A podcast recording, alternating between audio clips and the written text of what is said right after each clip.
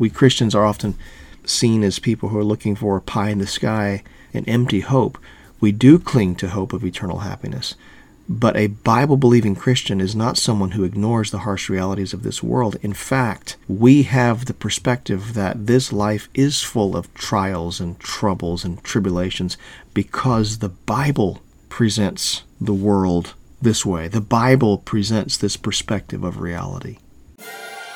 Through wisdom is an house builded, and by understanding it is established.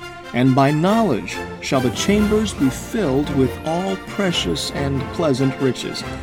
Hi, friends, welcome to the Treasure Box Books podcast. I'm your host, Nathan Ching, a redeemed child of God, happy husband and homeschooling dad, and lifelong lover of good books. Fellow Dad, are you eager to fill your children's hearts with truth and faith and wisdom and courage? Do you long to build growing, lasting, God centered relationships with your family? If you're ready to inspire and equip your children to walk with God by learning and living together, then come join us on our journey and let's go find the treasures in books. This is going to be one of the most unusual episodes I have recorded and probably ever will record. Typically, of course, I'm talking about books and dads, but in this episode, uh, something that um, goes beyond the scope of books, it goes beyond uh, the scope of dads reading to their children, spending time with their families. I want to talk about the fires in Maui. Of course, we are in Hawaii but we are on a different island. We've had many people reach out to us from the mainland, even from overseas, asking how we're doing, and I appreciate the concern. We are on Oahu. The fires are on Maui, and I say are because they're not completely contained yet. But the Lahaina fire, the fire that burned down Lahaina, uh, is on Maui. That is, of course, far away. We did get smoke last week uh, when the fires were burning. Um, I had taken some of the kids out to the other side of the island, and I had noticed that the smoke was very thick and very heavy. At first, we thought it was rain as we saw it up against the mountain, and then we realized it wasn't rain. We thought it was vog, which is a phenomenon that we get here in the islands when the wind blows just right if the volcano is erupting. But I checked uh, the Hawaii Volcanoes National Park website and no eruptions, and so didn't know what it was. And um, it wasn't until Wednesday that I realized that there had been a massive fire uh, on Maui. Well, I want to talk about that fire and some some things that I've been thinking about. Hawaii is home to world class early warning systems. We have these uh, siren towers all throughout the coastal areas of the islands, and they're tested the first uh, workday of every month. They're mainly to be used for tsunami warnings. And that's what we expect them to be used for. And so they're tested every month just to make sure they're in working order. But on August 8th, 2023, that Tuesday, uh, they did not sound in Lahaina. In fact, one of the themes that I'm hearing from survivor testimonies and interviews is that there was no warning given, really. In fact, listen to what this gentleman said. Mike C., survivor of the Maui fire, said no sirens, there were no text messages, there were no police, firemen come by. He continued, he said, The only reason I knew there was a fire was because I see people running for their lives in smoke. Absolutely no warning at all. I wish there was just more communication. And that is typical, that is representative of many of the interviews that I've listened to. There was no evacuation order. In fact, there is one report, I don't know if it's true, but there was one report that an official on Maui told residents of Lahaina to shelter in place. I don't know if that's true. Uh, the state's electric power provider did not shut down power in the power lines going into and through Lahaina. In fact, there may be evidence. Uh, there is actually a class action lawsuit, as I understand it, against the electric provider because there were lines down live lines were blown down and may have started the fire. Uh, one news report stated that the fire moved a mile a minute with winds gusting up to nearly 70 miles an hour. Once people realized they had to evacuate, they had time only to grab their children or their pets and get into their cars and try to get out. That happened to a friend of mine who lives there in Lahaina or lived there. His house is now gone. And with the roads clogged, with the heavy traffic from all the evacuees, movement slowed to a crawl. One survivor told how the police blocked off the best way to get out of Lahaina. They didn't realize what was happening in Lahaina. They didn't realize that the fire was raging in Lahaina and they were blocking off a road that would have led to safety because there were downed power lines on that road. They were trying to keep people off the road. Some people, one report said, broke through the barriers and survived. Many people died in their cars. They were caught by the inferno before they could escape. Many also escaped to the ocean, and that seems like that should be a safe place to go. But even then, in the water, they weren't safe. One survivor said that even 50 yards out, boats were on fire. In fact, boats burned down to the waterline. As of Tuesday, August 15th, one week after the Lahaina fire, 106 people were confirmed dead. And that is only after 32% of the affected area has been searched by military and police with cadaver dogs. By the numbers alone, the Lahaina fire is being called the deadliest fire in modern U.S. history. One survivor said, Everyone we know lost their homes. Another survivor said, We didn't just lose our homes, we lost our town. We're thankful so many survived, but there's deep sadness even for the survivors. Most of them have lost their homes and their livelihoods, and many of them have still not been able to find their loved ones who lived in Lahaina. Reports are trickling in of confirmed identities of people who died in the fire. As I watched the news reports about the fire, one interview grabbed my attention, in particular, what one man said. Uh, there were two men in the interview, both of them crawled into the water together, and they stayed in the water together throughout uh, for several hours. I think it, they said six hours. And one of them, the younger man, said that he was terrified because there were there was ash, there was debris falling down from the sky onto his head. We've seen some of the videos. Burning embers are flying through the air over the water, over the coastline there. It was smoky, it was hard to breathe, it was dark. But here's what he said that stood out to me from his interview it was the way he described the ideal in just a very short sentence. He said this It felt like we were in hell. It felt like we were in hell. And those words just clung to me. Now, as a Christian, I believe the Bible is the Word of God. I believe it is the perfect, pure, preserved Word of God. And because it is the Word of God, I believe it accurately presents reality for what it is. We Christians are often seen as people who are looking for a pie in the sky, an empty hope. We do cling to hope of eternal happiness. But a Bible believing Christian is not someone who ignores the harsh realities of this world. In fact, we have the perspective that this life is full of trials and troubles and tribulations because the Bible presents the world this way. The Bible presents this perspective of reality. In Luke chapter 13, the Lord Jesus Christ discussed two tragic situations. Both, I would say, sum up the kinds of tragedies that people face. In verses 1 and 2, there's an atrocity. The Roman governor Pontius Pilate the Bible says, mingled the blood of some Galileans with their sacrifices. I take that to mean that he apparently had executed some Galileans while they were offering sacrifices to God. That's an atrocity. It's man against man. In verse 4, the Lord mentioned what we might call an accident. A tower fell and killed 18 people. And the Lord Jesus Christ asked a very interesting question concerning the atrocity. Here's what he said Suppose ye that these Galileans were sinners above all the Galileans because they suffered such things? In other words, do you think it was because they had sinned more than others that they endured that kind of atrocity at the hand of Pilate? In verse 4, he said, Or those eighteen upon whom the tower in Siloam fell and slew them, think ye that they were sinners above all men that dwelt in Jerusalem? It's easy to think that when bad things happen, they happen because someone was bad.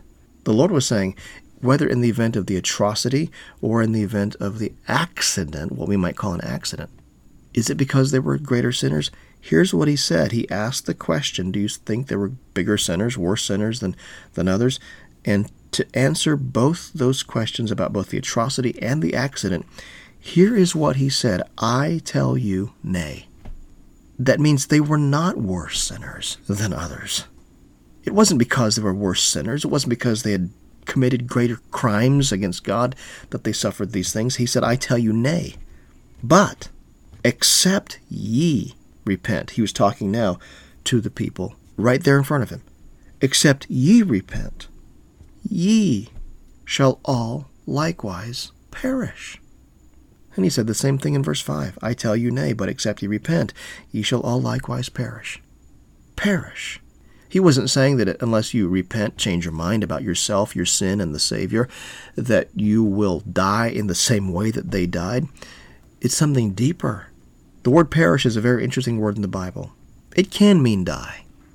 But if you look at it carefully, the very first time the Bible uses this word perish to describe what happened to a group of people who rebelled against God, it is in Numbers chapter 16.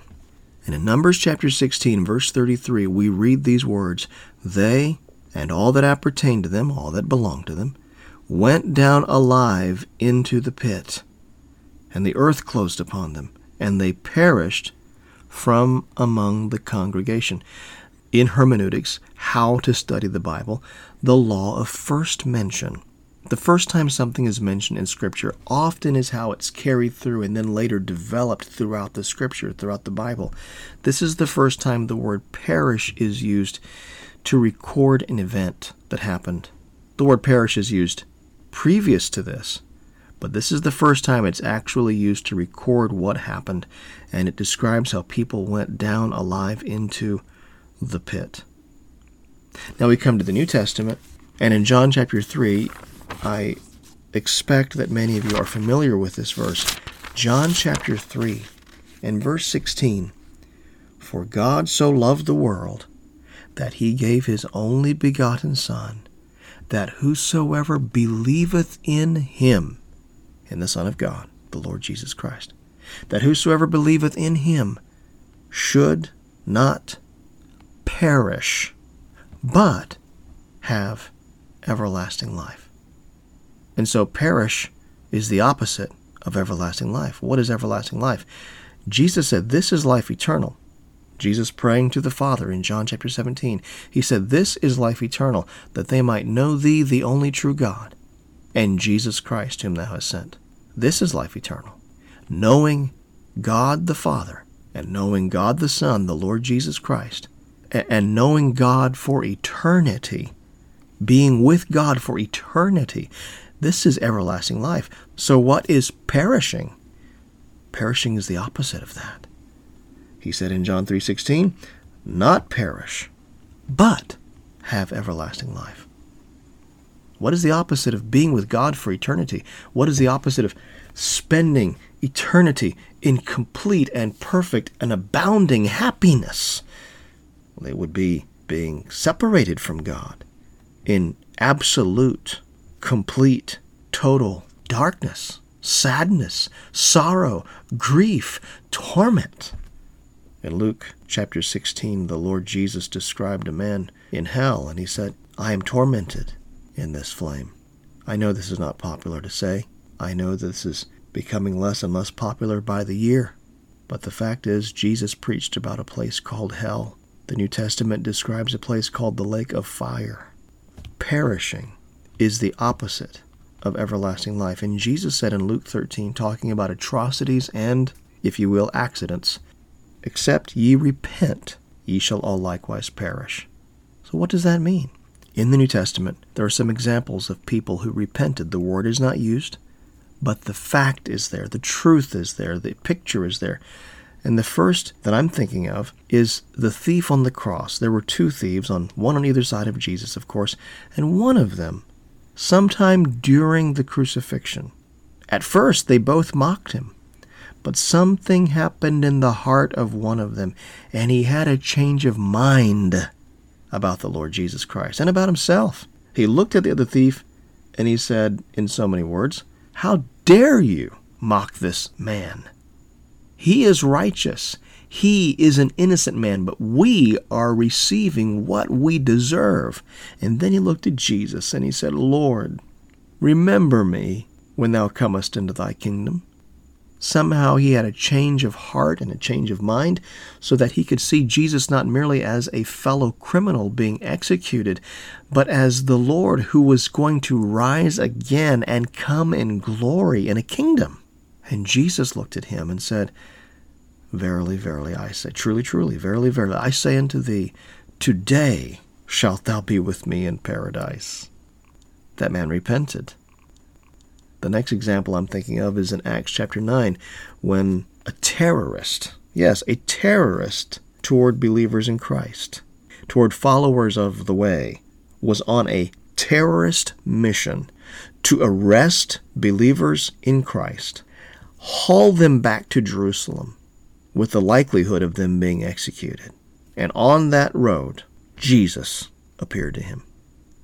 And he said, I am Jesus whom thou persecutest. And Saul of Tarsus had a change of mind and a change of heart. He repented, and he believed on Jesus Christ. And later his name changed from Saul, a prideful name, to Paul, meaning little. He would preach repentance toward God and faith toward our Lord Jesus Christ. Jesus said in Luke 13, Except ye repent, ye shall all likewise perish. I want to avoid any any perception that I am using the horror and the tragedy of the fires in Maui to use it in some way for some kind of selfish purpose that is not at all my intention. What that man said brought all this to my mind. He said it felt like we were in hell. Jesus said, Except ye repent, ye shall all likewise perish. If you don't repent, Jesus was saying, in modern English, if you don't repent, you will perish just as they did. Just as they died physically, unless you repent, you will die spiritually. You will suffer the consequences, the wages of sin. That sounds like bad news, and it is, but there's also good news couched in that sentence. Except ye repent, ye shall all likewise perish. What is he saying here? This is a warning. The people in Lahaina did not have a warning. Jesus here is giving us a warning. That's why he preached on hell so often in the New Testament. It wasn't because he delighted in it. No, it was because he was warning us. One survivor said, We had no warning. There was barely even an announcement, and the next thing we know, the winds were gusting up to 60, 70 miles per hour, and there's fires popping up everywhere. Jesus didn't want us to be without a warning. And so he said, Except ye repent, ye shall all likewise perish. What's the good news couched in this verse? The good news is, if you repent, then you shall not perish. If you change your mind about your sin, you're breaking God's law. If you change your mind about God, change from the perspective that He is wrong to the perspective that He is right and I am wrong and change your perspective about who you're trusting in. The thief on the cross turned to Jesus and said, Lord, remember me. Saul of Tarsus placed his faith in Jesus Christ the Lord. I assume, and perhaps wrongly so, that most or all of you who listen to this podcast are saved people, Christian people who know the Lord Jesus Christ, have trusted in Jesus Christ to save you. But I don't know that. I don't know who everyone is. So let me humbly and in love repeat the warning that the Lord Jesus Christ gave in Luke chapter 13. if you don't repent, if you don't change your mind about yourself and your sin and the Savior, then you will surely, definitely, without doubt, Jesus said, Ye shall all likewise perish. And please believe me that I am not saying this from a position of arrogance, from a position of, of pride, or any way thinking that I am better than anybody else. One of the men who survived the Maui fire was interviewed by one of the national networks, and he described how he helped a family from the mainland. They were they're vacationing, I think, from San Francisco. They were vacationing in Maui, and he helped get them into the water. They were afraid to get into the water. It was a family with five children. And he said, The father handed me his two year old son, and I held his two year old son for several hours. And then he said, a large piece of plywood flew off of a building and onto the water and and we clung to that to that piece of plywood. He said that plywood saved our lives, but here's what he said. When you're in that situation of life and death, you don't care who's around. You just want to try to help anybody. And we scrambled. It was our life as well. But we were willing to stick around to help this family. I don't know how to say it convincingly enough. Believe me when I say, I am not saying any of this to sound holier than thou. I'm saying this because I simply want to echo the warning that Jesus gave, and I can't help but echo that. Again, all through the interviews, the same theme. We had no warning. And as of last night, there were 106 confirmed dead. And it's very likely that many, many more will be found. Why? In large part because they didn't have warning. And that's all I want to do with this episode. That's all I feel compelled to do with this episode. Is to say, please listen to what the Lord Jesus Christ said in Luke chapter 13. You know, when we see the footage of the fires there on Maui, and you hear the stories of people losing family members and thinking about uh, men holding on to little children or teenage boys holding on to their mom in the water or families trying to rush through the flames in their car. It brings uh, it, it brings grief, it brings sorrow, it brings sadness that is difficult even to understand. I can't understand what those people are going through. And it's hard for us to think about eternity. It's hard for us to think about what will happen to our soul in that moment when we step out into the other side, when our heart stops beating. But so many of those people didn't have warning. And suddenly, those flames became very real. And my friend, I, I, I plead with you, please listen to the warning that Jesus gave. Except ye repent, ye shall all likewise perish. Well, this has not been a typical Treasure Box Books podcast. And on the one hand, I would like to apologize for that. On the other hand, I beg you please to be patient with me as I feel compelled to repeat this warning that Jesus Christ gave.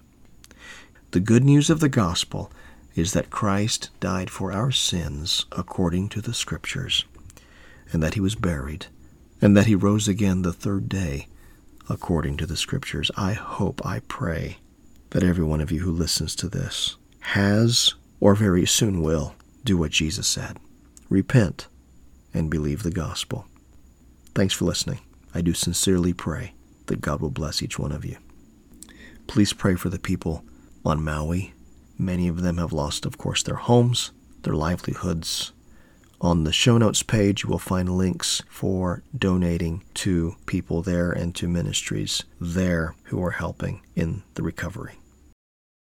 If you heard something helpful today or feel better equipped to lead your family, maybe you have a friend who could benefit from this episode too.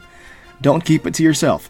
Hit share in your podcast app or take a screenshot of this episode and share it with a friend.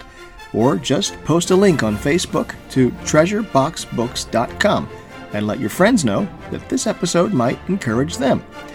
You can find any links and resources mentioned today on the episode page linked below, or just head over to treasureboxbooks.com and sign up to get our newsletter to keep you informed about future episodes and product releases. And if you've got a book recommendation or experience or idea you'd like to share with other dads, send me an email. My address is nathan at treasureboxbooks.com. I'd love to hear from you. Until we meet again, keep leading your family to find the treasures in books.